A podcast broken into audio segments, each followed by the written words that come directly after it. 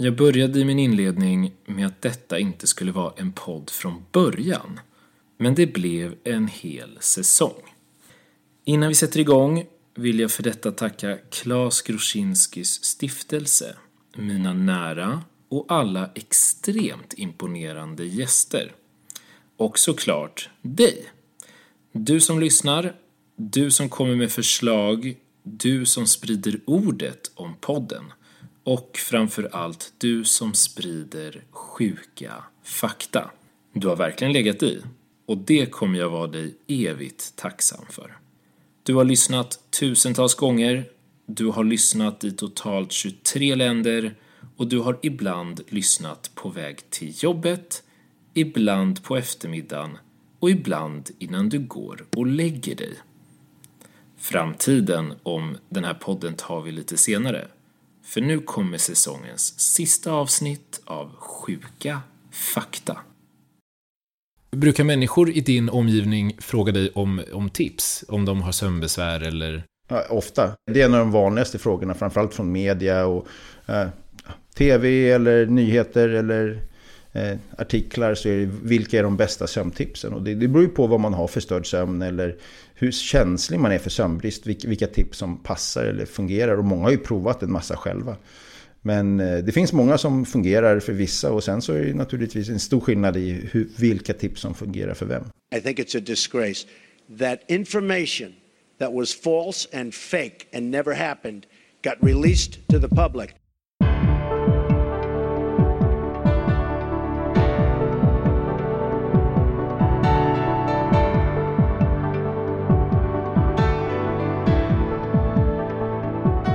Hej och välkomna tillbaka kära lyssnare till podden Sjuka fakta som tar oss igenom tissel och tassel om kroppen och hälsan. Där vi frågar oss om faktan på stan är frisk, lite sådär småkrasslig eller om den är sjuk. Simon Krös heter jag, läkare och hälsopedagog. Och med oss idag har vi ingen mindre än John Axelsson. Han har forskat på sömn sedan 95, jobbar på stress... Heter Stressforskningsinstitutet? Mm. Ja, och det har du gjort i tre år. Undervisar också på KI för de blivande läkarna och eh, du har liksom gett hela ditt liv till det här kan man säga. Halva mitt liv har Halva ditt liv kanske. Välkommen hit. Tack så mycket. Jag kikade lite på eh, Karolinska Institutets hemsida och då var det väldigt, väldigt många olika titlar på olika publikationer. Och sen nu pratade vi här någon minut innan och där du berättade att du har gett ut, eller det finns över hundra publicerade vetenskapliga publikationer som du står bakom som har med sömn att göra. Och då undrar jag, vad vet du inte om sömn? Det är mycket som jag inte vet om sömn. Och en anledning är för att det här är ett biologiskt fenomen som nästan alla organismer har. Och vi vet fortfarande inte varför det har uppkommit. Vi har ett antal riktigt bra teorier om varför man sover, men vi vet fortfarande inte de här svaren. Så det finns många liksom grundläggande frågor, biologiska grundfrågor som vi inte svarat på. Och sen så finns det, eftersom alla våra då system i kroppen påverkas av sömn eller sömnbrist, så finns det så mycket vi kan undersöka. Så det, det finns jättemånga frågor kvar, så det är jätteroligt och spännande. Det är ju ett väldigt mystiskt ämne, eller man, man vet ju liksom inte själv, utan man gör det och man ägnar vadå, en tredjedel av livet ungefär åt det. Och man förstår att man behöver det. Men, men tanken idag är att vi ska försöka lära oss lite mer. Innan vi dyker ner i det här, hur kom du att vilja forska på detta från början? Det var så att jag läste psykologi och sen så visste jag inte riktigt när jag skulle skriva en uppsats. Och det fanns ett antal olika ämnen och då var sömn lät det som var mest, absolut mest spännande. För det fanns då forskare på, eh, vid Karolinska som forskade på eh, sömn. Så då gjorde jag min uppsats där, eh, min masteruppsats. Nu kanske det blir väldigt personligt här direkt, men hur ser dina egna sömnvanor ut? De är ganska dåliga. Nej, jag sover väldigt bra, eh, vilket innebär att jag, jag sover någonstans mellan 6 och 8 timmar kan man väl säga. Och ibland sover jag 5 timmar. Eh, om jag har en väldigt tidig morgon till exempel. Jag har, jag har lite sena vanor. Mm. Jag är inte den som sover, har jättestarka fasta rutiner runt sömn. Men det är för att jag sover väldigt bra och jag har väldigt liten effekt dagtid av lite för lite sömn. Så jag är en sån som person som är ganska tolerant för sömnbrist. Men förr när jag var lite yngre var jag ännu, ännu sämre på att sova. Nu är jag mycket bättre på att hela tiden se till att sova bra regelbundet. Och min, min huvud Te, liksom approach till sömn är att jag ska sova bra varannan eller var tredje dag. Även fast jag sover lite för lite någon dag så sover jag ikapp det så fort som möjligt. Snarare än att bygga upp att man sover för lite under hela veckan och sen sover ut på helgen. Utan ja visst, eh, sömnen är viktig men det är inte så att jag klarar en eller två dagar med sömnbrist eller lite mindre sömn än vanligt väldigt bra. Och sen så ser jag däremot till att sova ut eller ta en tupplur eller kompensera en eller två gånger under veckan också. Det här är intressant. Jag har några ytterligare personliga frågor, men du nämner ju flera saker vi ska komma in på idag. Tupplur, att kunna ta igen sömnbrist eller förlorad sömn och sånt som det finns väldigt mycket föreställningar kring. Har du något favoritunderlag att sova på? Ja, jag sover på alla material. Jag gillar att, jag gillar att sova på det mesta. Eh, hängmattan är ju jätteskönt eh, att sova ja. i till exempel. Men min säng, min säng tycker jag är jätteskön. Ja. Men jag kan sova på ett eh, ganska litet, eller liksom tunt liggunderlag går alldeles utmärkt för mig också. Du, eftersom lyssnarna inte har släppt hundra vetenskapliga publikationer på det här området och denna podd handlar ju någonstans om att gå igenom det som, som pratas om på stan inom olika ämnen och idag ska vi ta oss igenom sömn. Så tänk att vi ska börja med grunderna så att man har någon typ av gemensam bas att stå på. Och därefter tänker jag att vi ska gå igenom det som finns, framför allt med hjälp av två olika sömnrutiner kan man säga, som förkroppsligas i två karaktärer som står mig varmt om hjärtat. Och det är nämligen min mamma och min pappa, som har helt olika dygnsrytm när det kommer till sömn. Min, eh, bara kort då, så att lyssnarna också förstår. Min mamma älskar att läsa böcker, hon lägger sig gärna någon timme innan hon ska sova. Men samtidigt var det alltid min mamma när jag var tonåring och kom hem mitt i natten som vaknade så fort man smög in genom dörren. Min bild av det är att hon alltid har sovit väldigt, väldigt lätt. Under hela dygnet i princip, eller alla nattens timmar. Medan min far istället sover några timmar om natten bara, 4-5. Han presenterar sig som en morgonmänniska. Och han har i alla år vaknat någon gång vid 4-4.30. Han väckte vår hund för att de skulle gå ut och liksom rasta. Hämtade upp mig och min lillebror klockan sju för att gå till skolan. Och som en liten lätt hungrig och omfångsrik tioåring när han skulle äta lunch där vid sju på morgonen så, så åt jag hellre vitlökskroketter och bearnaisesås snarare än fil och flingor. Så det är min last till livet tror jag. ehm, men sen sov han däremot på eftermiddagarna i soffan, titt som tätt, och somnar alltid pladask efter att han har ätit. Så vi har liksom två helt olika individer här. Och det tar oss ju in lite på eh, dagens avsnitt. Vi ska gå in på drömmar, powernaps, lite hur sömn förändras under livets gång och lite om sömnbesvär. Och tanken med att jag drog upp min mamma och pappa i det här avsnittet, som jag också har fått okej okay från dem att göra, är för att man som lyssnare ska ha lite lättare att hänga upp vissa olika beteenden eller tips och tricks på de här två karaktärerna. Så får man eh, själv föreställa sig hur de ser ut. Det är också lite spretigt idag, kanske, så vi har fem frågeställningar vi ska utgå ifrån för att ha en röd tråd att falla tillbaka på och se om vi faktiskt har lärt oss något. Och det är följande fem föreställningar. Om barn sover för lite så växer de inte som de ska. Man får inte väcka en person som går i sömnen. Man kan inte ta igen förlorad sömn. De första fyra sömntimmarna är viktigast. Om man är trött när man vaknar så har man sovit dåligt. Sen kommer vi säkert stöta på massa andra frågor också. Men vi kanske ska börja med, med grunden. Vad är sömn och varför sover vi? Sömn kan man säga, det kan man definiera. Förr i tiden, så innan man hade EEG, då definierade man sömn som ett annat medvetandetillstånd som ändå var reversibelt. Det innebär att man kunde gå ner i sömn och man kunde vakna upp. Till skillnad från medvetslöshet som man inte är lika reversibelt då naturligtvis. Eh, så det var ett tillstånd när man då inte reagerade på stimuli i samma nivå. Och då kunde man inte särskilja riktigt eh, mellan djupsömn och REM-sömn. Och det här var innan REM-sömnen fanns. Och då, då avgjorde man riktigt att djupsömn, då behövde man ett starkare ljud för att vakna upp. Än från normalsömnen.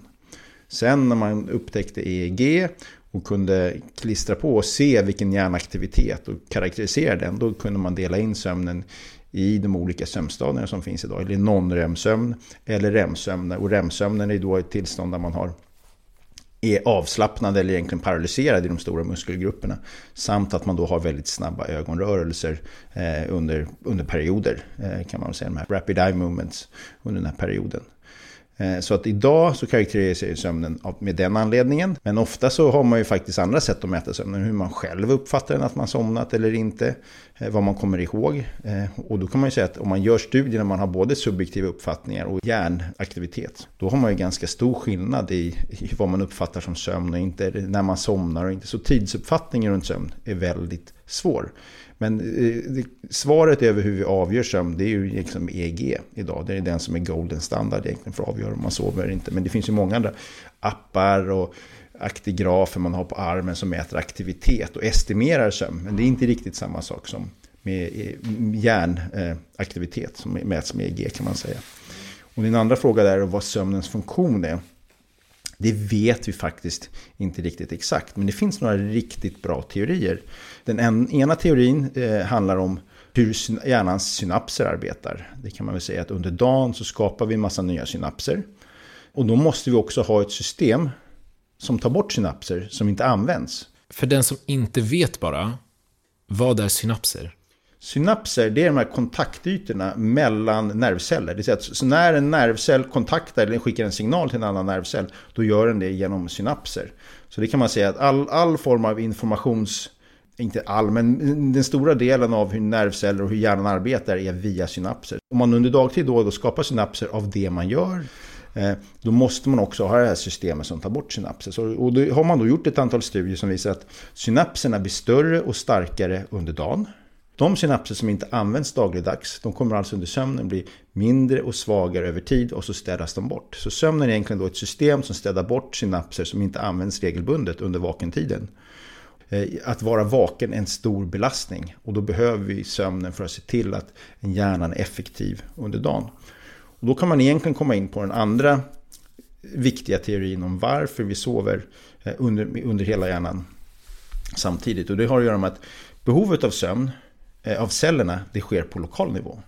Så att om man använder en cell väldigt mycket, då kommer den behöva vila och den kommer behöva sova. Eh, och det är faktiskt så att om vi tvingar en hjärna att vara väldigt vaken under en lång tid, mycket längre än de vanliga 16 timmarna, då kommer det bli sånt sömntryck så att vissa celler kommer passa på att sova fast resten av hjärnan är vaken. Och då får vi den här lokala sömnen som börjar ske i hjärnan. Och då helt plötsligt då har vi en hjärna som försöker fungera men du har då en instabilitet i systemet eftersom vissa celler kommer sova. Och då kommer man få den här instabiliteten. Och det vill inte hjärnan ha. När den är vaken har den ett fullt fungerande system. Och kostnaden då för att se till att vi har ett fullt fungerande system det är att se till att hela hjärnan sover på en gång. Och då är alla celler i princip utvilade och kan fungera optimalt under dagen. För att om vi inte hade en period med sömn och alla celler kunde sova på en gång, då skulle vi gå runt med halvsovande hjärnor hela tiden. Där ett område bara drevs av att oj, nu kan jag vara vaken ett tag och sen så måste jag sova. Och då skulle vi ha ett väldigt instabilt system där hjärnan aldrig fungerade optimalt. Vi har ju alla erfarenhet av att sömnbehov varierar. Du nämnde i din inledning att du inte verkar vara en av dem som är mer känslig för lite mindre sömn under en viss period. Så det verkar finnas någon typ av, av skiftning där vissa verkar klara sig bättre och vissa sämre. Men hur mycket behöver en människa sova? De flesta behöver sova någonstans mellan 6 och 9 timmar kan man säga.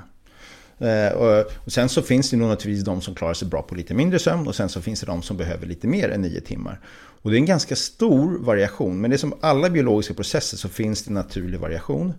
Och sen så har det, kan man också dra slutsatsen av att det under revolutionen inte varit ett stort tryck för att vi ska sova lite, för då hade vi sovit mindre. Det finns jättefina studier på bananflugor där man då parar bara kortsovare med varandra. Så redan efter 10-15 generationer då har man en grupp med bananflugor som klarar sig på 3-4 timmar. Och sen så har man en grupp som behöver 17-20 timmar. Och så skulle det vara hos människor också. Att om det var viktigt för naturlig selektion då skulle vi, ha, då skulle vi sova betydligt kortare. Men däremot så idag, eftersom inte det varit så viktigt, så innebär det att beroende på vilken genetisk eh, arv du har så kan du vara en av de här kortsovarna, du kan vara en av de här långsovarna.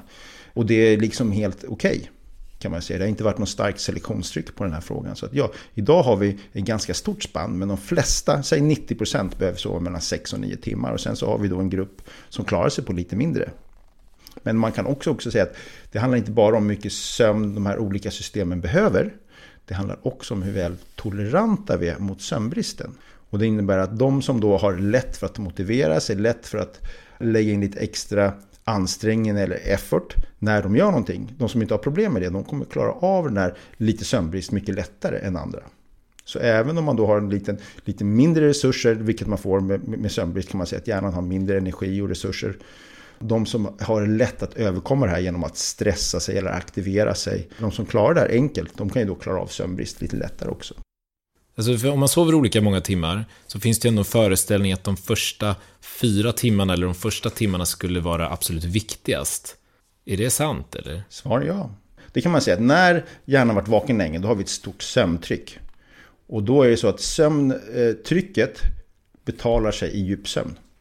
Och en, en frisk person kommer alltid att prioritera mycket djupsömn när man somnar så fort som möjligt för att återhämtningen sker i djupsömnen.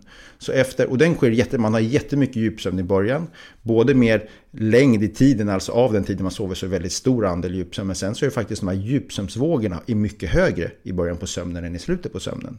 Så att ja, man sover mycket, mycket mer effektivt generellt sett i början på sömnen. Så efter 4,5, efter tre sömncykler, då har man fått 70-80% av sitt behov av djupsömn. Så ja, så vaknar man efter 4-5 timmar, då har man ändå fått 70-80% av sin återhämtning av den man behöver. Sen när man gör det här på dygnet spelar inte så stor roll. Utan vissa säger att man ska bara sova, lägga sömnen mellan 10 och 2 är den viktiga. Nej, utan det är precis som du säger, de första fyra timmarna är de viktigaste. Men egentligen skulle man säga första 4,5-5 timmarna, för då har man fått sina tre sömncykler. Och då är det nog bra att hålla sig till de här tre sömncyklerna i alla fall. Som ett minimum? Som ett minimum. Och det finns ju väldigt många frågor om, om sömnbesvär och sömnbrist i dagens väldigt aktiva och höguppkopplade samhälle. Men kan man sova för mycket? Det finns jättemycket studier som tyder på att de som sover mer än 9-10 timmar, de, det är också en riskfaktor. De, är en, eh, de har betydligt ökad risk för, för, för eh, mortalitet och dö inom en tioårsperiod eller utveckla vissa sjukdomar. Men då är det ju inte så att vi vet om det är sömnen i sig eller om att den långa sömnen är en, ett symptom på att man har en infektion eller någon annan sjukdom. Så att man diskuterar mycket om det här och man kan väl säga att vi är inte riktigt överens inom forskarvärlden vad vi då tror att de som sover långt som ungdomar, då är det ju bra att sova länge. Så att har man ett stort sömnbehov, då ska man sova där, det är ingen riskfaktor. Utan det är då att de kanske har ett större sömnbehov och de skulle då se till att behöva sova, sova den här sömnen. Men så, ibland får de sova för lite. Och då är de i, i riskfaktorn. Däremot så finns det, är man lite mer överens om att de som är långsovare hos äldre, att man faktiskt, vissa av dem skulle kanske må bra av att sova lite mindre.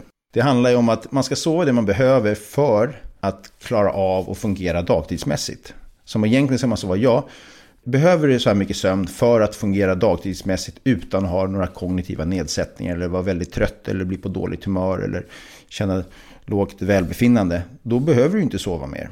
Och då är det bättre att man är aktiv och utsätter sig för ljus och fysiskt aktiv och socialt aktiv. För det, det är också viktiga faktorer för, för ett bra välmående och för hälsan.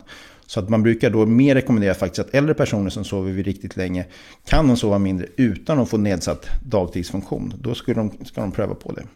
Får man se om de är så sugna på det. De kanske tycker det är väldigt skönt att sova. Ja, då ska, jag tycker att mår de bra av ja. det, då ska de absolut göra det. Ja, ja spännande. Du, för nu, nu är vi ändå inne här eh, på mängd av sömn och då eh, som bekant så är ju sömnbrist kanske desto vanligare än att man sover för mycket. Bara för att liksom börja i någon ände, hur vet man om man lider av sömnbrist?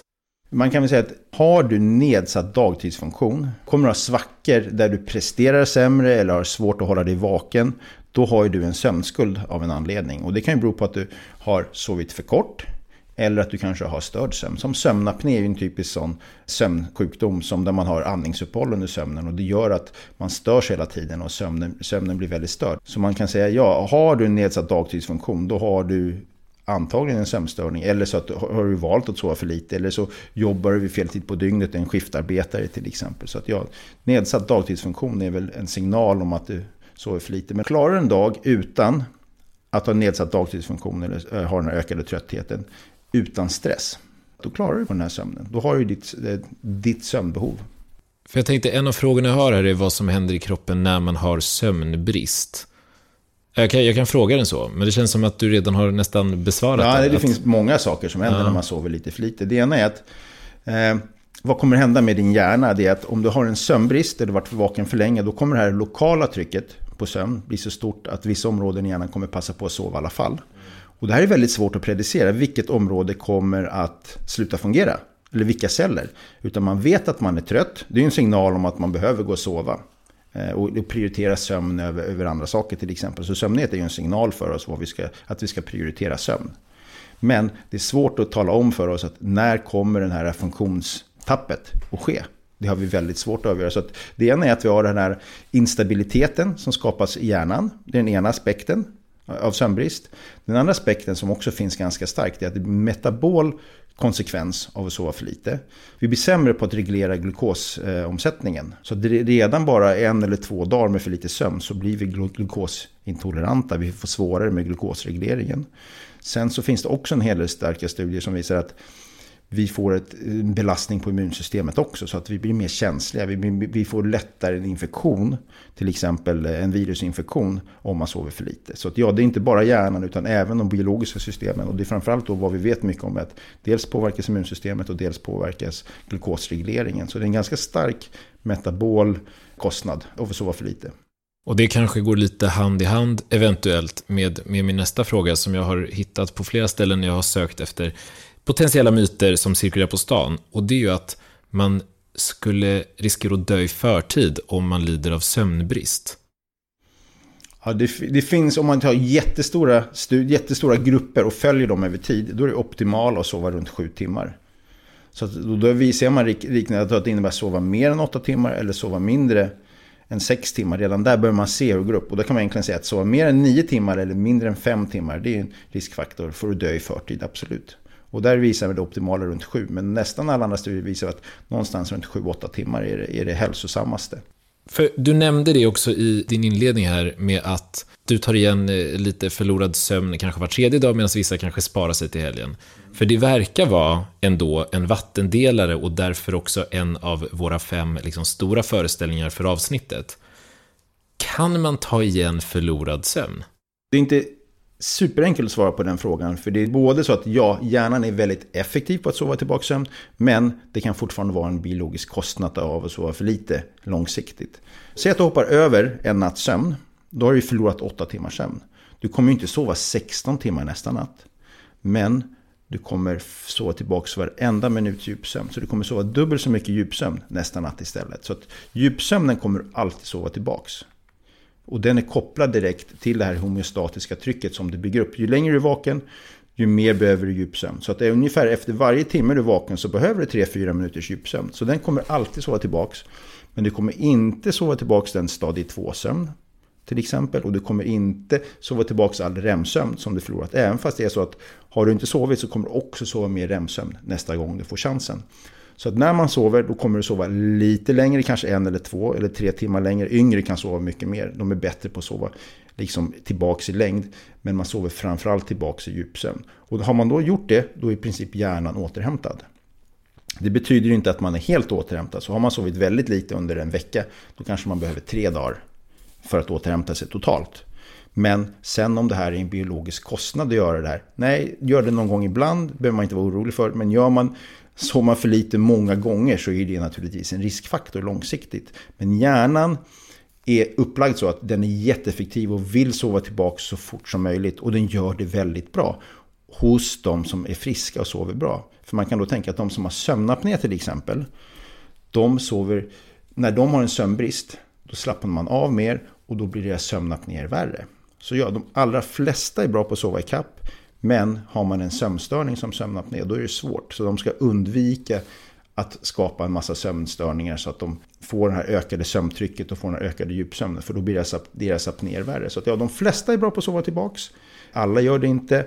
Och det, den långsiktiga biologiska konsekvensen där, den vet vi inte. Det är ju fortfarande en riskfaktor. Men ja, hjärnan fungerar alldeles optimalt, eller utmärkt efter två, tre dagar kan man ju säga med lite mer sömn och lite mer djupsömn. Om man har haft en längre period med sömnbrist. Det låter som att eftersom att djupsömn är det som de flesta verkar ha lättast att ta ikapp och att det är det man mm. med den här, eh, det här trycket som du pratar om. Är djupsömn då det viktigaste? Absolut. För jag har stött på föreställningar eller meningar som hävdar att REM-sömn skulle vara viktigast, men det stämmer ju inte då. Det stämmer inte alls. Nej. Hjärnans tryck att komma ner i djupsömnen är jättestarkt. Och så fort vi somnar, då försöker vi slappna av och så fort vi efter några minuter, då går hjärnan in i djupsömn så fort den bara kan. Och även om många i sitt dagliga dags kanske är lite stressade, då försöker man komma ner i djupsömn så har man någon störning, går upp. Och då, så att det normala är att man sover jättemycket djupsömn i de första två sömncyklerna. Har man en ostörd sömn så gör man allra mest i den första sömncykeln för att då har man störst tryck. Men har man då en störd där, då kommer lite mer djupsömn i nästa tryck. Så att har man en störd sömn initialt, då kommer mer djupsömn senare. Så att man behöver inte vara så orolig egentligen av att man inte får så djupsömn. Så att har man feber till exempel, då har man mindre djupsömn i början. Och sen om febern sjunker, då får man mer djupsömn senare under sömnen. En frisk hjärna kommer alltid prioritera djupsömn. Sen har vi då till exempel vissa depressionstillstånd. Då går faktiskt hjärnan direkt in i REM. Och då har man då någonting med sömnen och hjärnan som är, som är lite störd. För då har de ett ökat ett REM-sömnstryck som gör att de sover mer REM-sömn. Och sen så finns det en massa studier som, med mediciner som står ut REM-sömnen. Och det innebär att det, det, kan man också dock se utan några negativa konsekvenser egentligen. Och tittar vi på många marina däggdjur och andra däggdjur. När de, är, de marina däggdjuren, man kan inte, de kan inte ha REM-sömn för de blir paralyserade. Så att de har ingen REM-sömn. Så de har rationaliserat bort REM-sömnen, till exempel delfiner och många andra sälar som, som simmar när de är ute i havet till exempel och under månader. Då har de ingen REM-sömn och det verkar ju då inte ha några jättestora konsekvenser. Sömnbrist eh, får ju oss osökt att komma in på sömnbesvär, eh, som är något som väldigt många lider av. Och med hänvisning till min mor och min far och deras helt olika sömnmönster så har ju de olika typer av avbrott i sin sömn. Mamma vaknade mitt i natten för att jag var ute och rände på nätterna och pappa vaknade för att han, han sover bara flera gånger per dag istället och väljer att gå upp och avbryta. Är det samma sak som sömnbesvär? Om de presterar? Ett sömnbesvär är ju bara om du uppfattar det som ett problem. Eh, som, jag kan ta exempel som mina döttrar som har tagit ganska lång tid för dem att somna. Det har tagit så 40-50 minuter eh, för dem att somna på kvällen. Det har inte varit ett problem. Först någon talar om för dem, åh vad hemskt, kan, tar det så lång tid för er att somna, då blev det ett problem. Så, ja, så att, eh, vi sover på olika sätt, vi har olika förutsättningar, vi har olika rytmer, vi, har, vi störs olika rätt, eh, lätt under natten, vi behöver kanske gå och kissa. Vi, och då kanske man precis sover flera gånger per dag. Så att upplever man inte så problem så är det ju inget problem. Jag tänkte fråga dig varför man oftast har sömnbesvär, men det är ju väldigt individuellt då. Då tar vi en annan take på det istället, för du nämnde att du ibland tar powernaps, mm. och det gör ju min kära far också i allra högsta grad, fast ja, vad som nu är definitionen av powernaps, kanske vi ska lära oss. Men om man inte sysslar med powernaps idag, är det att föredra eller är det någonting som man på något sätt växer in i över tid för att det passar ens, ens kropp? Jag kan säga att nummer ett är att powernaps och korta tupplurar är väldigt bra och effektiva. Ett alldeles utmärkt sätt att kompensera om man har en sömnbrist. För hjärnan på bara 10, 15, 20 minuter så kommer den, man kommer känna sig mycket piggare och fräschare och man får mycket lättare att koncentrera sig och fokusera. Så de är väldigt effektiva de här tupplurarna. En powernap ska också i tid, brukar man definiera dem max en halvtimme ungefär. Och anledningen till varför man brukar hålla dem ganska korta, det är för att dels för att de är effektiva, men dels är det så att efter 20-30 minuter, du börjar gärna gå ner i ämnesomsättning. Och går man ner i ämnesomsättning, då blir det svårare att bli vakna upp. Då har man den här sömntryggheten, eller sleep inertia som det heter på engelska. Och den kanske man vill undvika. Så att en powernap är kort, effektiv och samtidigt går man upp innan de här 30 minuterna innan hjärnan går ner i ämnesomsättning så slipper man den där trögheten som kan bli. Så det kan man väl säga är definitionen av en powernap. Någonstans mellan 20, 30, 35 minuter. Men kan vara så kort som 5 minuter är också jätteeffektivt. Längre tupplurar är egentligen effektivare. Men däremot så är ju då kostnaden då att man kanske blir segare eller har svårare att komma upp ur tupplurar. Men ja, jag rekommenderar tupplurar för nästan alla, förutom insomniker. För insomniker, det är de som har svårt att somna på kvällen. De måste kanske vara lite försiktigare med tupplurar för att de måste bygga upp ett sömntryck så att de kan få lättare att somna när de väl går och lägger sig på kvällen. För jag tänker just med det här med 30 minuter är intressant. Jag tänker också med hänvisning till att man i vissa länder har så här siesta. Det är väldigt varmt, kanske tänka mig i de länderna. Och jag vet inte om det skulle göra att man då att det finns någon typ av anledning till att man säger att nu är det varmt och nu är vi extra trötta så då går vi och lägger oss. Vi vet inte exakt varför, men om du går ner till savannen eller till Afrika eh, mitt på dagen vid 12 när det är som varmast. Det är inte så att djuren springer omkring utan de lägger sig i skuggan i skydd. Eh, och dåsar och, tar sig en tupplur eh, under perioden. Det är ganska vanligt. Det är ett bra sätt att, för under sömnen så kyler vi kroppen, vi går ner i temperatur lite grann. Och det är ett bra sätt att då inte vara aktiva när det är en stor kostnad att vara aktiv för att vi producerar massa värme under tiden. Så att ja, det är samma, siestan sammanfaller ju av när det är som varmast och svårast att gå runt på dagen. Kan man väl säga. Sen har vi i många samhällen då försenat rytmerna lite, vilket lagt att många är trötta när tröttheten när det är som varmast vid 12, 1, 2 på, på savannen, den kanske sker vid 2, 3, 4, 5 istället, så många tar, tar den lite senare istället. Fråga på det, eh, återigen kopplat till min far. Sover flera gånger om dagen, men framförallt också när han har ätit så blir han väldigt trött. Samtidigt så har jag i alla fall läst eller hört föreställningen att man riskerar att gå upp i vikt om man lägger sig direkt efter maten. Parallellt med att det då skulle vara naturligt att man gör det, för att djuren gör ju det. Jag, jag vet inget stöd för att det skulle vara farligt att lägga sig efter maten. Att det skulle vara en riskfaktor för eh, hjärt-kärlproblematik eller diabetes eller ämnesomsättningsmässigt. Det, det tror jag inte. Men jag har inte, jag, vet, jag har inte sett några studier på det. Men jag, jag tvivlar på att det skulle vara någon risk att gå och lägga sig efter maten. Två, att det, fysiskt, att det förekommer att man blir trött efter maten. Det är ju välkänt sedan länge. Varför det här sker, det vet vi inte exakt. Det kan vara så att, det, att man behöver mer blod eh, och man kanske ska... Att magtarmen, mag-tarmsystemet bättre smälter i lugn och ro snarare än man är runt och stressar och gör andra saker. Och då går det alldeles utmärkt att vara trött. Så den här signalen om att gå och lägga sig och vila är kanske mer för att man ska vara still. Och samtidigt passar man på att sova. Så jag, jag, vet inte exakt den här regleringen runt det här, men jag ser inga risker med att gå och lägga sig efter maten. Det, det ser jag inga problem med. Snyggt. En orsak till att man kanske har svårt att sova är ju mardrömmar. Eh, Maran är ju ett gammalt eh, mytologiskt eh, väsen som satte sig på folks bröstkorgar och orsakade ångest. Men det är inte det vi ska prata om, utan det leder oss, mardrömmar då, osökt in på drömmar. Och människor drömmer. Men då är min första fråga, varför drömmer vi? Drömmarnas innehåll ska man...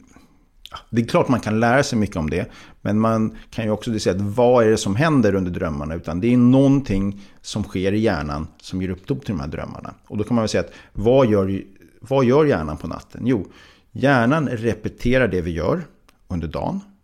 Vi försöker, dels så ska det, allting som vi har lärt oss under dagen och varit med om, det ska föras över på rätt plats i hjärnan och det ska bearbetas. Det innebär att allt som vi har gjort ska ju då på något vis, det som är viktigt, ska vi stoppa undan i minnet.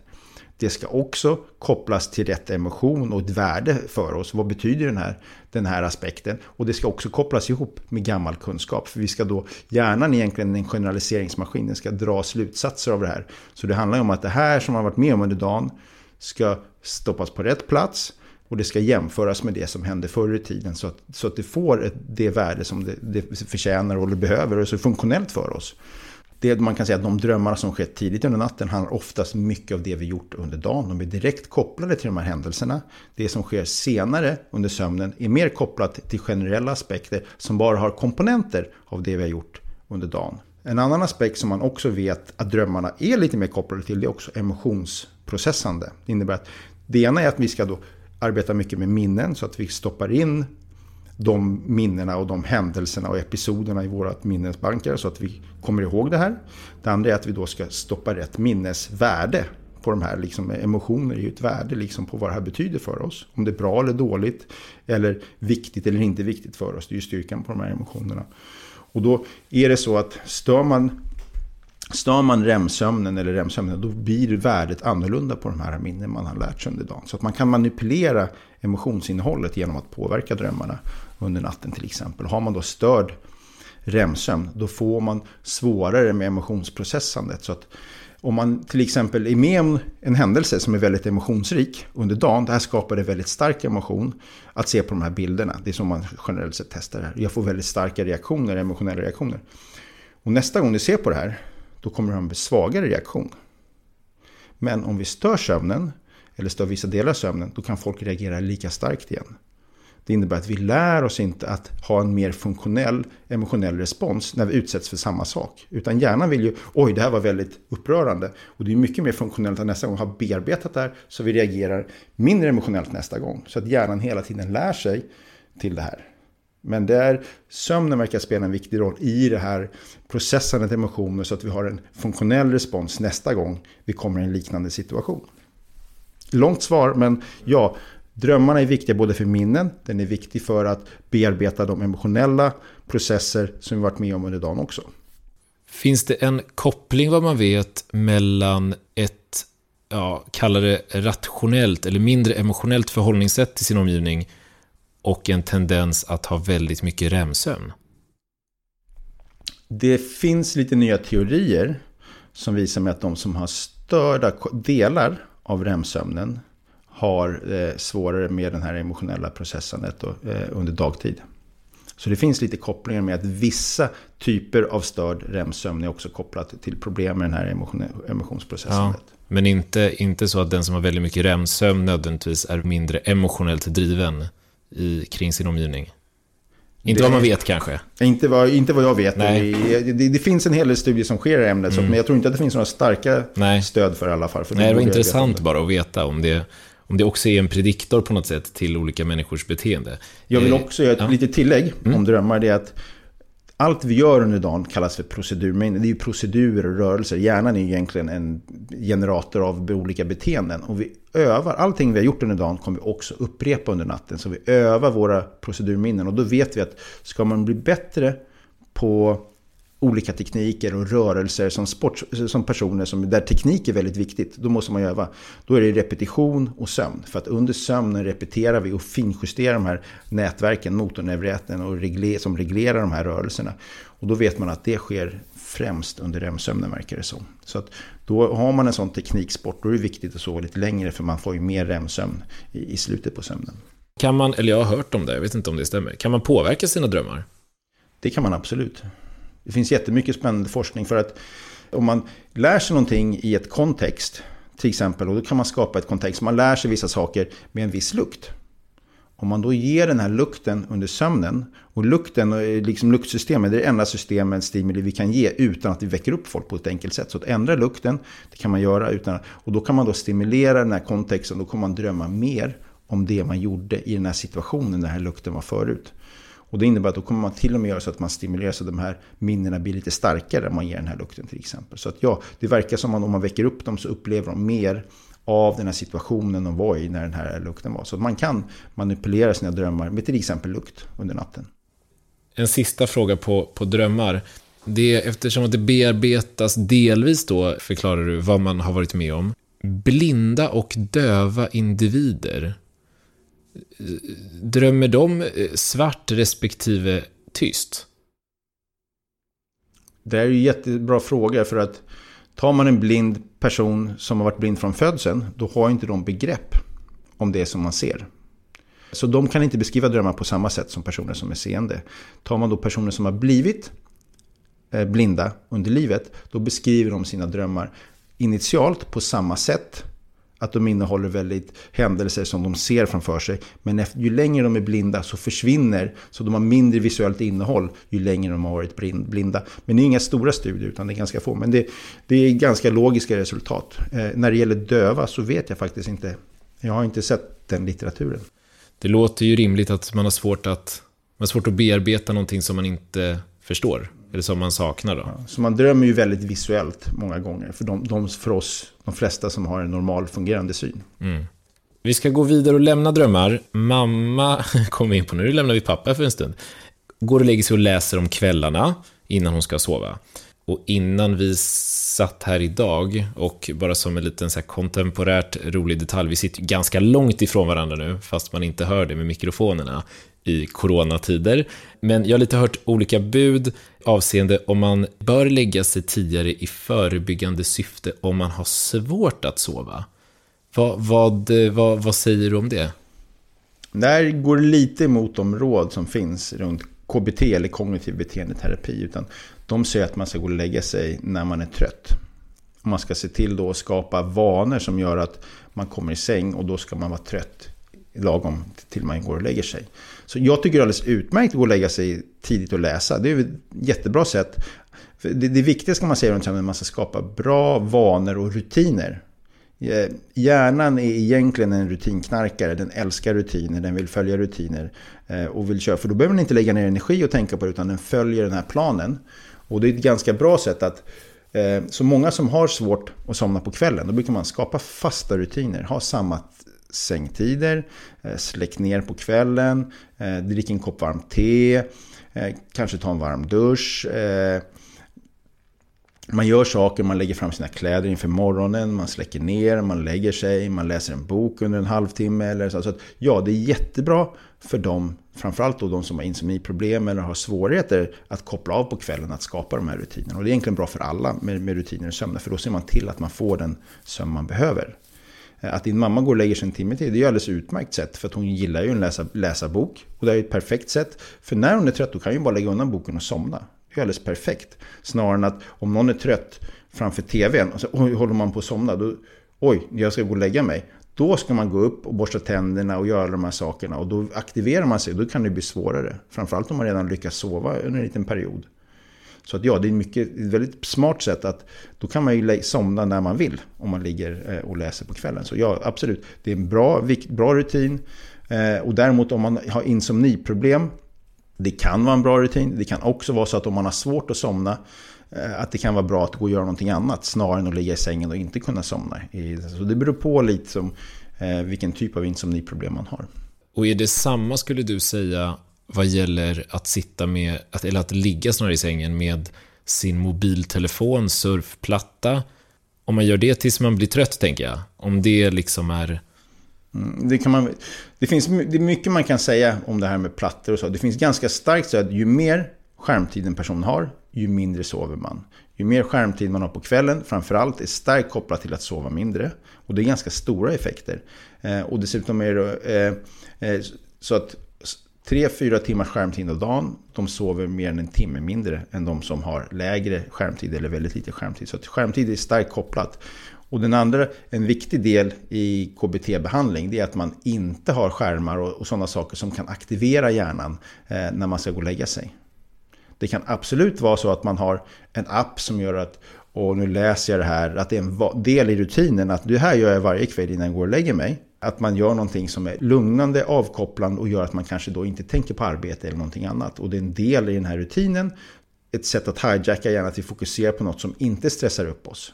Då kan det vara funktionellt. Men det är också en risk att oj, nu har jag det här. Nu, nu kan jag titta på mejlen samtidigt. Och det är ju inte bra att öppna mejlen klockan 10 eller 11 på kvällen när man håller på och lägger sig. För tänk om man då har ett mejl som gör en upprörd eller det här måste jag svara på eller börjar få igång hjärnan och tänka på massa saker. Så det generella är att man tar bort alla skärmar i sovrummet. Men det finns naturligtvis tillfällen när de här kan vara funktionella när man har ett funktionellt bra förhållande, att man kanske läser någonting på, på sin platta eller någonting sånt som inte stör. Men det är också så att det ger en möjlighet att göra andra saker. Och tittar man på ungdomar så finns det ett par saker som ser till att hjälpa ungdomar att sova bra. Det ena är fasta rutiner och fasta sovtider som föräldrarna hjälper dem med jätteeffektivt. Det andra är att ta ut alla skärmar i sovrummet.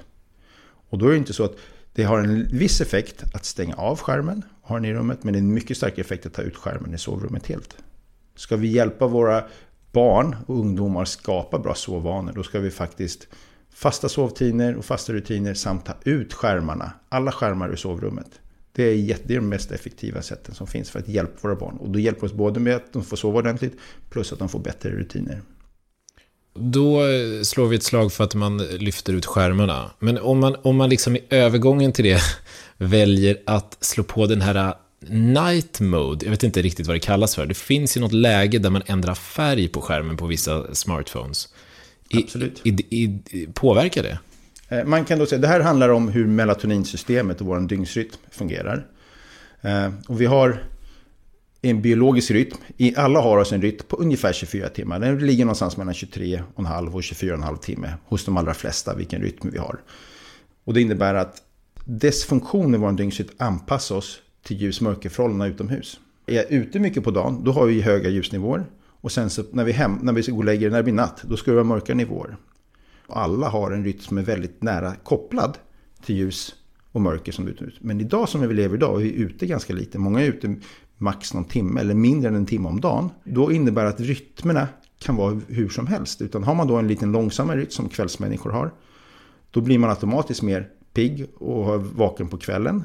Har man en lite snabbare rytm, då blir man automatiskt morgonmänniska. Och det innebär att idag, eftersom vi är inne, och ute så, inne så mycket och ute så lite, så kan vi ha massor med olika rytmer i samhället. Och många blir framförallt då lite mer kvällsmänniskor. Och det är också för att dels är det de flesta har lite längre rytm än 24 timmar. Och dels det här ljuset vi har på kvällen är en signal om att det är fortfarande dag. Så att, det, så att ljus på kvällen blockerar melatonin och ser till att vi blir piggare. Förutom att ljuset gör oss piggare så skjuter det också rytmen framför oss. Så starkt ljus på kvällen gör oss en timme mer kvällsmänniska till exempel. Nu har ju inte skärmarna så stark belysning. Men det är en stor skillnad hur känsliga är för ljuset. Ta ljus runt 50 lux, vilket är normalt inomhusbelysning på kvällen. Vissa har påverkats av det här ganska starkt, att de förflyttar sin rytm av det. Andra påverkas inte alls. Och det som ställer rytmen mest är det blå ljuset. Och då har man då föreslagit att man då gör skärmar där man blockerar det blå ljuset. Och det innebär att blockerar man det blå ljuset utan har då väldigt gult ljus istället. Då kommer vi inte blockera melatoninfrisättning och vi kommer inte skjuta rytmen framför oss på kvällen. Så det är vad de, vad de här skärmarna gör. Och ja, det har en viss effekt, men man kan lika gärna sänka ljusstyrkan lite grann. Så har man en låg ljusstyrka, har man sin telefon på halva ljusstyrkan, då ligger man under 10 lux och man påverkar inte rytmen i alla fall. Så att ja, det, har man lite starkare belysning på sin tv eller på sin skärm, då kan det vara bra att ha de här. Men har man, alternativet är att dels ta bort det blå, eller så sänker man ljusstyrkan lite, så har man i princip samma effekter. Vilket lifehack för, för, för vissa kanske. jo, men har man då svårt att komma i säng på kvällen, är man en kvällsmänniska, de är oftast lite mer kanske känsliga för ljus på kvällen, då ska man ha lägre belysning och man kan faktiskt blockera bort det blå ljuset. Det är ganska bra. En teknik som hjälper att kunna del, det är ju en del också i den här vanan man skapar. Ah, nu släcker jag ner, jag undviker blått belysning och så det är förberedelse inför sömnen. Vi ska komma tillbaka till en liten eh, snabb fråga bara innan vi byter spår. Det här med att min mamma vaknade väldigt lätt och eh, mitt i natten och det verkar inte finnas någon timme på dygnet där jag kunde komma hem och liksom undvika det. Är det någonting jag har uppfattat bara? Eller finns det människor som sover väldigt lätt och har väldigt lite då kanske djupsömn? Det finns en stor skillnad i hur lättväckta vi är. Och det kan vi påverkas. Om du sover i en ny miljö, då vaknar du lättare i den här miljön. Eh, så att ja, dels är det ju en, hjärnan är ju då förberedd och egentligen känslig för eh, den här miljön. Är man i en miljö som är lite mer osäker, som är ny för mig, då vaknar man lite lättare. Eh, är man i en säkrare miljö då kan man slappna av mer och somna, somna liksom och inte bli väckt så lätt. Sen är det en stor skillnad om man har barn. Då kan man till och med så att, så att ja, under sömnen så processar vi fortfarande information som kommer in. Eh, vi vaknar lättare upp ur ett ljud eh, som ett barnljud till exempel. Kan man vakna upp lättare. Det är också så att jag eller du vaknar lättare om du, om du hör en låg röst med ditt eget namn än om det inte är ditt eget namn. Så det, det finns sån här, en viss rudimentär informationsprocessande av innehållet vad man hör. Men även så att man kan också vakna olika lätt av ljud. Eh, så ja, det finns en ganska stor skillnad mellan individer hur lätt man vaknar upp. Det beror delvis på hur känslig är för det här ljudet, eh, om det är ett hot i hotande miljö, men det är också en vanesak. Eh, det verkar vara lite av en läggning kan man säga. Det är en fantastisk cue. Vi ska komma in faktiskt på ett sista moment eller spår som är sömn och ålder. Och jag tänker att vi ska köra lite i kronologisk ordning genom livet. Så vi börjar med den nyfödde och komma in på det här med, med ljud som du precis pratade om. För att det här är bara någonting som jag har uppfattat själv, men det finns ju två olika typer av föräldrar när det kommer till spädbarn. Det finns de som ber alla i ens omgivning att vara tysta för att barnet ska kunna sova. Och sen finns det de som tycker att, äh, ni kan prata på som vanligt, barnet måste vänja sig. Finns det något belägg eller någon forskning som visar att det här på sikt kan påverka någons eh, sömnvanor eller förmåga att somna vid olika ljud? Det är en jättebra fråga. Jag vet faktiskt inte. Det är en bra fråga. Ja. Jag tror ingen har studerat det. Men eh, jag har inte specifikt studerat det här. Hade det, funnits en studie för länge sedan som gjort det, då skulle vi nog veta om det. Jag tycker det är en alldeles utmärkt sätt för att den skulle egentligen studera det beteendet för länge sedan och sen så mäta hur lätt de sover eller hur mycket sömnproblem de har senare. Jag vet faktiskt inte. Hur mycket sömn behöver ett spädbarn?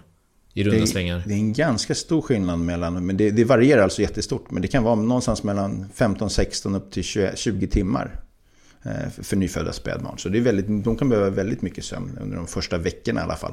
Stor variation alltså. Eh, spädbarnet blir sen ett skolbarn och det kan innebära nattskräck. Vad är det för något? Nattskräck, då vaknar barnet upp egentligen av att de har en ångest eller att de skriker, att de är väldigt rädda. Eh, det sker oftast i, i djupsömnen, eller non-sömnen, det sker alltså inte i REM-sömnen. Och sen så brukar de somna om av sig själva. Och det är som en chock för omgivningen. De går upp och det är mer stressande för dem runt omkring oftast än för personen som har det här. Jag har ju aldrig upplevt någon som person själv som har haft det, så för mig är det lite svårt att sätta in mer men man hör ju då de föräldrar som har det här att de tycker att det är jättejobbigt, för det kan ju ske varje natt nästan. Så ja, man brukar rekommendera stress kan vara en sån faktor som påverkar det här. Och det finns en massa råd runt det här, men eh, det sker under djupsömnen och Oftast så påverkas barnen själva väldigt lite och man vet faktiskt inte exakt orsaken till det här. Och det är oftast mycket vanligare hos barn än hos vuxna, men det sker hos en del vuxna också. Om det sker under djupsömn, de kommer alltså själva inte ihåg det här? Nej, då, om, om man inte väcker upp barnen så kommer de inte komma ihåg det här själva. Finns det en poäng i att inte, det kanske inte hör hit egentligen, men finns det en poäng i att inte uppmärksamma barnen på att det här sker? För att inte framkalla någon typ av sömn ångest liknande historia eller ska man bara gå det över av sig själv? Det är en eller? jättebra fråga. Jag är ingen expert på det här. Vad man kan säga att man kommer inte påverka barnet om man inte väcker det. Om man väcker barnet och är väldigt stressad och upprörd, då kommer ju barnet förstå att någonting är fel. Och då kan man skapa ångest och problem runt det här, ja. Så att man ska absolut vara lugn när man tar hand om barnet. Att man väcker dem och ger dem en kram. Och, och, och sen så ska det inte vara så allvarligt. Det är, det är ganska viktigt, för i annat fall så kan man absolut, då, då stör man ju barnet istället. Mm, mycket bra tips. Nu kommer vi ytterligare till en av de här fyra, fy, eller fem föreställningarna som har varit genomgående. Jag fick höra av min mor igen inför det här samtalet att när hon var liten så fick hon höra att om man inte sov ordentligt som barn så växte man inte tillräckligt. Finns det någon sanning i detta? Det finns absolut sanning i detta. Däremot så är det väldigt ovanligt att vi har sådana sömnstörningar, att man har eh, en dålig tillväxt. Det som man vet är att man under, precis när man somnar, då frisätter man jättemycket tillväxthormon. Många frisätter någonstans runt 70-80% av dygnets tillväxthormon sker precis under den första delen av sömnen. Och störd sömn och störd tillväxthormonfrisättning är ju kopplat till sämre tillväxt under första åren. Men jag vet inte om man kan säga att om man har en störd sömn att det skulle påverka. Eh, det finns nog ett samband och jag tror inte att det är kausalt eh, från sömnen mot tillväxthormon. Däremot så kan det vara så att om man då stör tillväxthormonfrisättning så kommer det också påverka sömnen. Vi ska, nu, nu har vi haft eh, liksom skolbarnsåldern här och jag vet inte om det här är rätt åldersgrupp för det förekommer ju på an, i annan ålder också men hur kommer det sig att vissa människor eh, pratar respektive går i sömnen? Det här sker också under non-REM-sömnen eh, och djupsömnen. Eh, mycket vanligare så. Under REM-sömnen är vi paralyserade så då kan man inte gå i sömnen. Då är man ju paralyserad. Så att, ja, det är jättevanligt hos barn. Och det, och det är ju jättevanligt att man pratar i sömnen till exempel. Eller att man går i sömnen och sen så minskar det med ökad ålder. Men det är, det är fortfarande en viss procent som gör det här hos vuxna också. Jag, jag, vet, jag har inte sett, jag vet att det, sett att det finns någon studie som visar på att det finns genetiska komponenter i det hela. Men vilka? Eh, det, det jag tror jag ingen vet. Och är det farligt att väcka någon som går i sömnen? Nej, jag har inte sett någonting som, som tyder på att det skulle vara farligt eh, att gå i sömnen. Däremot så, vem gillar att bli väckt? Sant. så det, det handlar ju om att Kanske beroende på det som är risken med att gå i sömn. Det är att man kan skada sig och slå sig eller vara med om en olycka. Och det, så att, ja, man kan hjälpa personen att komma tillbaka till sängen. Det, det är väl det bästa. Mm. Vi tar tillbaka den här eh, personen till sängen och så kommer vi, det här går ju väldigt snabbt framåt i tid, men nu kommer vi in på tonåringarna. Tonåringarna behöver mycket sömn Eller frågan är snarare, behöver tonåringarna mer sömn? En tonåring bör ligga någonstans mellan 8 och 10 timmar. Sen så kan det finnas perioder under tonåring där man behöver sova mycket mer. Så det finns väl beskrivet att man i 15, 16, 17, eh, ibland 18-årsåldern, att man har perioder man kanske sover 9, 10, 11 timmar eller 12 timmar. Så att ja, det normala är att man då sover mindre med ökad ålder, men att man ligger här någonstans mellan 8-10 timmar är vad nästan alla tonåringar behöver i alla fall. Men att man kan också ha under perioder när man behöver ännu mer sömn.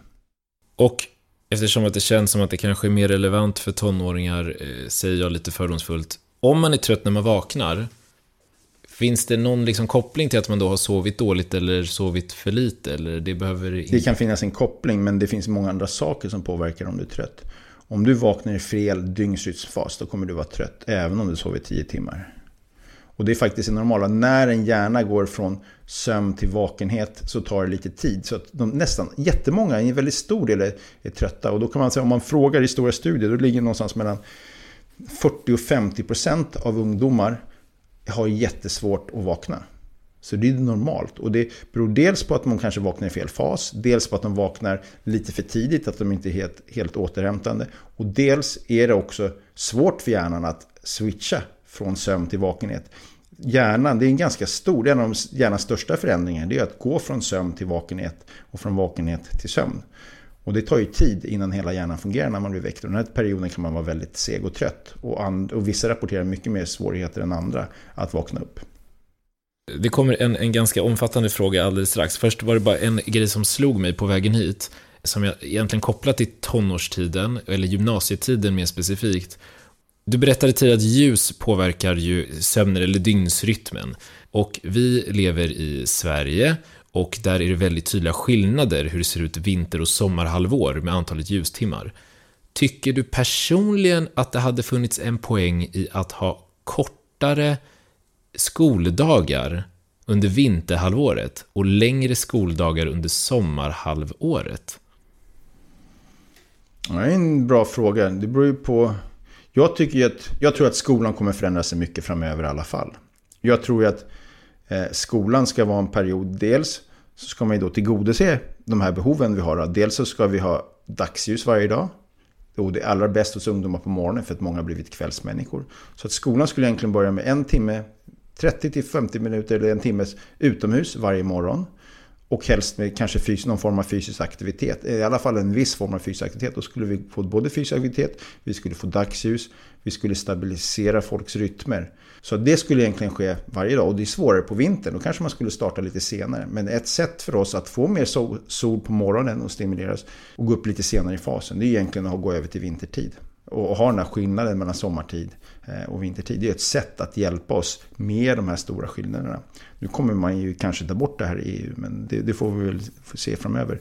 Men ja, den andra aspekten om vi ska gå i skolan annorlunda på sommar och vinterhalvåret beror ju också på att vi sover faktiskt lite mindre på sommaren än på vintern. Och det har att göra med att ljus stimulerar oss väldigt mycket. Det, det gör oss ju pigga och glada eh, med ljus. Så att, Eh, det ena är att vad vill vi göra med den här eh, pigga och glada tiden som vi gillar väldigt mycket? Vill vi vara lediga? Många är lediga på sommaren. Det är ett sätt att kunna ha så mycket, mycket roligt och bra som möjligt under tiden. Eller ska vi också se till att när vi nu fungerar optimalt att gå lite mer i skolan? Idag är det inte så att man lär sig absolut mest i skolan utan man kan lära sig lika bra på sin fritid. Eftersom det finns otroliga möjligheter idag med dagens teknologi och möjligheter att resa och kunskap och förflytta. Så att man kan lära sig Både i skolan och naturligtvis jättebra utanför skolan också. Så att, hur ska skolan se ut? Om skolan ser annorlunda ut, där vi kommer att ha ett större stöd och man lär sig mer effektivt, så tror jag absolut att vi kan tänka oss att vi har en skola som är lite mer flexibel eh, i, hur, i starttiderna. Och att man kan också förlägga så att beroende på din individuella profil i vad du vill lära dig, att då kanske man studerar lite mer på sommaren och har sådana kurser som är kopplade till årstiderna. Så att jag menar, tar man, studerar man biologi, då studerar man naturligtvis eh, blommor på sommaren. När det finns sådana. Så ja, man ska ha sådana anpassningar. Och det är också så att man, om man nu vill trycka in lite mer skola så kan man absolut göra under en period där man är piggare och gladare och fungerar bättre. Vilket är på sommarhalvåret än på vinterhalvåret. Men då är frågan, vad ska vi då göra på vinterhalvåret? Istället. Så ja, det, det finns ju många, det är en väldigt komplex fråga. Och det här var bara några av de tankar jag har haft runt hur man ska tänka runt skola och, och funktion, till exempel runt sömn. Ja, det blir svårt att vara ledig kanske under hela vinterhalvåret. Men, men det, var, nej, det var bara en tanke just för att ljuset är så centralt i, i vårt sätt att fungera. Så, så var det bara spännande eftersom att det idag inte finns en riktigt sån tydlig, eller inte vad jag har uppfattat själv i alla fall, sån tydlig anpassning i förhållande till ljus. Eh, men det kanske kommer. Sista frågan på tonåringar. Inför prov och tentor, också någonting jag gärna hade fått svar på när det var dags för min del, så är det många som läser intensivt så tätt inpå som kvällen och natten innan tenta. Vissa förespråkar, eller har förespråkat under min egen studietid, föreläsningar och inspelad information som man spelar upp för sig själv i sömnen och menar att hjärnan undermedvetet kan ta in viss del av den här informationen. Och min fråga är väl egentligen då med hela det här konceptet med sista kvällen natten, eftersom att frågan indirekt också inbegriper hur stor inverkan sömnbristen har på minnet under kort tid i relation till den information man eventuellt kan tillgodogöra sig sista timmarna. Eller inte. Om du har 100% att dela ut, där du ska fördela mellan att sova den här sista natten, det får också vara tupplurer, och att studera för att maximera informationsflödet och behållandet av detta i hjärnan inför en tenta. Hur, hur ska man dela upp det? Och kan man lära sig saker i sömnen? Svaret har varit nej under lång tid. Man kan inte lära sig någonting nytt under sömnen. Man kan lära sig nytt om man vaknar upp ur det. Och då kan man koda in det. Så att ja, man kan inte koda in ny information på ett effektivt sätt under sömnen. Så ja, man kan lyssna på massa saker, man kommer inte ihåg någonting. Det finns dock en studie som kom ut för ett och ett halvt år sedan. Där de hade haft ett ljud som repeterades i princip hela natten. Och då fanns det en viss tendens att man kom ihåg det här ljudet eller ordet mer än slumpmässigt nästa dag. Så att ja, om man fick höra ett, ett ord eller ett par ord hela natten, då fanns det en viss inkodning av det här ordet. Så det, det, kan man glömma, att man ska lyssna på något under sömnen och tro att man ska lära sig det. Under sömnen, då kopplar vi bort omvärlden så vi kan arbeta med det vi varit med om under dagen. För det vi varit med om under dagen och gjort, det har vi ju vi styrt själva. Jag har gjort det som jag har valt att göra och jag kommer lära mig det. Under sömnen då kopplar jag bort resten och jag väljer ju inte att lyssna på det, det som kommer där. Så att ja, hjärnan är väldigt effektiv på att bearbeta det man har gjort under dagen. Inte det som kan ske vid en annan tid. Sen kommer vi till den här frågan hur man kan eh, maximera sitt pluggande inför en tenta. Då kan man säga att det ena är att om du läser någonting nu då kommer du koda in det i korttidsminnet. Och det kommer det vara ända tills du har sovit på saken. För när du sover på saken, då börjar du flytta på de här minnena till långtidsområden som ligger runt om i hjärnan, i associationskortex i olika områden i hjärnan. Så att ja, sömnen är jätteviktig för att du ska konsolidera minnena till långtidsberoende. Samtidigt, om du inte har pluggat, mitt, mitt råd är här, har du pluggat ordentligt under kursen och kan saker, då kan du plugga igenom. Och det är så att hjärnan, under de första timmarna när man somnar, då drömmer man om det man gjort innan man går och lägger sig. Mitt tips är att om du har pluggat bra på kursen, då går du igenom det som du tyckte var svårast. Inte det som gör dig upprörd eller på något vis stressad, men faktakunskaper som glosor eller sånt. Du bara läser dem innan du går och lägger dig. Under någon timme eller 40 minuter så går du igenom de här grejerna som du tycker är lite svåra eller du vill veta detaljerna. Då kommer du drömma om det och du kommer koda in det jättestarkt. Om du däremot inte har pluggat någonting på kursen, då är din enda räddning att plugga som bara den. Och då kan du kanske skita i sömnen och se till att du sover efteråt istället. Så det beror på var du ligger i in, inhämtningsfas och kunskap. Att ligger du långt efter, då kan det ju kanske vara värt att chansa att sova lite mindre genom att bara koda in och ha det kortsiktigt. Men om man ska tänka på att pluggandet sker inte bara för tentan. Pluggandet ska ske för att du ska lära dig långsiktigt. Och hjärnan lär sig det den repeterar. Den lär sig det den får sova ordentligt på efter du har gjort det. Det viktigaste är att om du pluggar och lär någonting då ska du se till att sova ordentligt efteråt. Så att om du pluggar jättemycket med för lite för lite sömn då ska du se till att sova så väl och bra som möjligt så fort du kan. Snarare än att gå ut och festa och dricka alkohol för då är du kört. Så att ja, har du pluggat hårt se till att sova ordentligt för då kodar du in det starkt. Vill du komma ihåg den här kunskapen långsiktigt då ska du också vid ett antal tillfällen repetera det här. För då kommer du stärka de här banorna. För att hjärnan, om du inte använder den här kunskapen inom en nära framtid, då kommer den bli svagare och svagare och ställas ut i systemet. Kan man säga, bara för att avsluta hela den här biten med sömn och ålder, äldre UNS, alltså ospecificerat, kan man säga, sjunker sömnbehovet med stigande ålder? Svar ja. Äldre personer sover generellt sett lite mindre. Som har en nedgång. Och däremot så kan man också säga de trötthetsproblem och annat blir oftast mindre. Så att äldre personer är oftast faktiskt piggare än yngre. Så att även fast de sover lite mindre så är de oftast piggare. I 60-70 är den åldersgrupperna faktiskt som är som piggast. Om man nu är frisk, vill säga. Det var en bra avslutning på eh, sömnålder. Vi har en absolut sista liten grej innan vi ska summera det här. Så vi ska lämna mina föräldrar också. Och jag skulle vilja be dig att deskriptivt, verbalt, bygga det perfekta sovrummet. Det här är en jätteintressant fråga. Generellt, historiskt, så har det finns jättemånga arter som ser till att ha, liksom, de gör inget sovrum, men de gör en bädd som de sover på, som de ser till att de sover lite bekvämare, att de kanske är på en skyddad plats. Eh, att de har löv så att det är lite mjukare. Eh, så det, det finns jättemånga djur, att de ser till att ha en plats. De kanske sover nära andra så att de behåller värmen. Eh, och sådana saker. Så att ja, det finns jättemånga djur, inte bara människor, som ser till att ha en miljö de sover väl i. Idag har vi skapat någon form av kokong och en jättesäker miljö. Där vi har sovrum som kanske är ljudisolerat eller som har stängda fönster med tvåglasfönster eller sådana saker. Så att, men vad man kan tänka på är att dels det ska ju vara så mörkt som möjligt. Så ha, gärna ha ett fönster men då ska man också ha rullgardiner som kan täcka ut.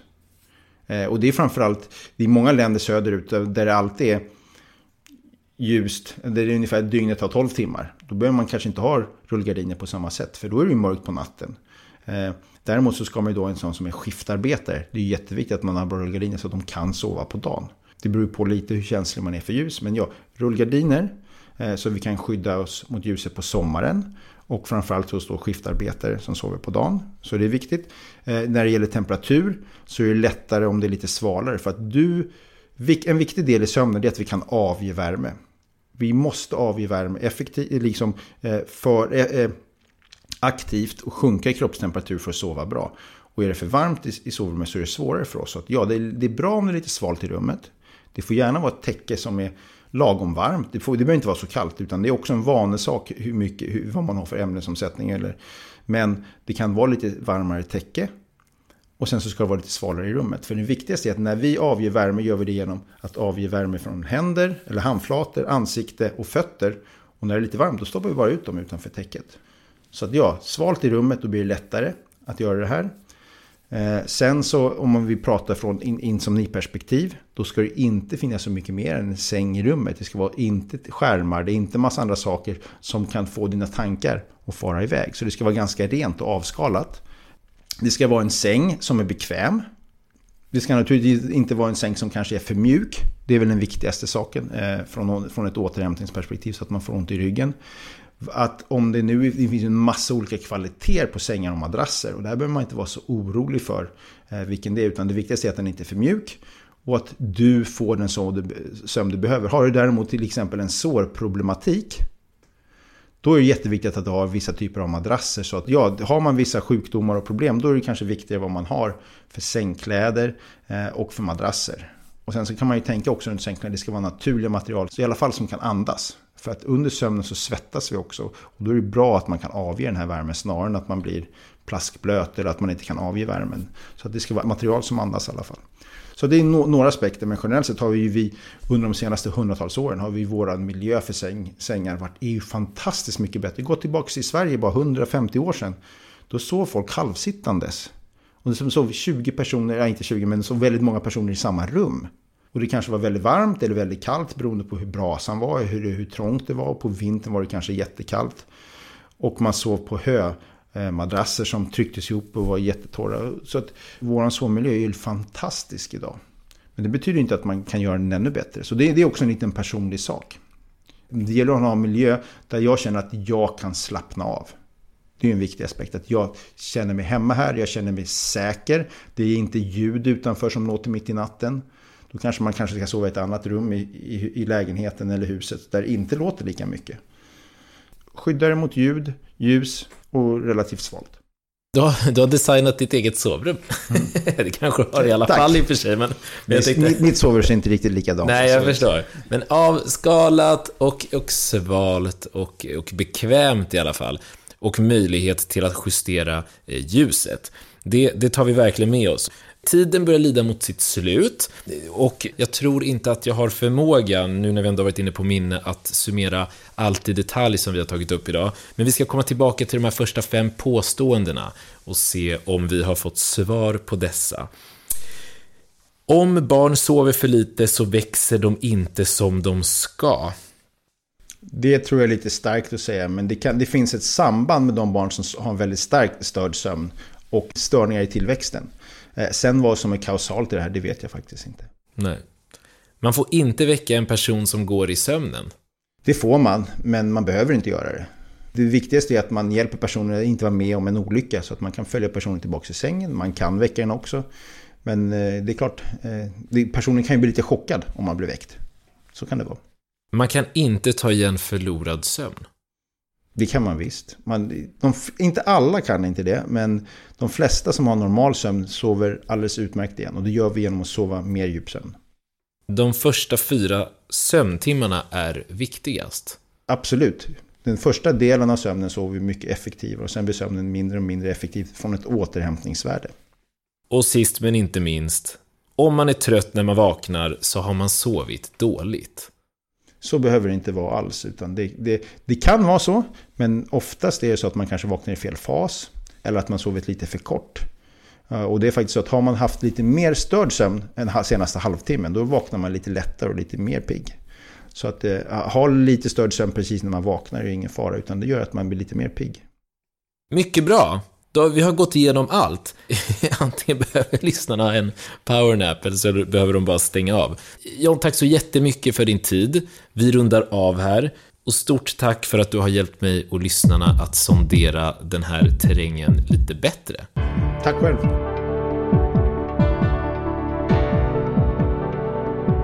Och eh, med de orden avrundar vi den första säsongen av podden Sjuka fakta. Dagens ämne om sömn förklarades av professor John Axelsson. Nu tar vi en paus och börjar finula på hur det här kan bli ännu bättre med fler spännande ämnen och fler imponerande gäster. Vill du vara med och skapa eller påverka kommande säsonger?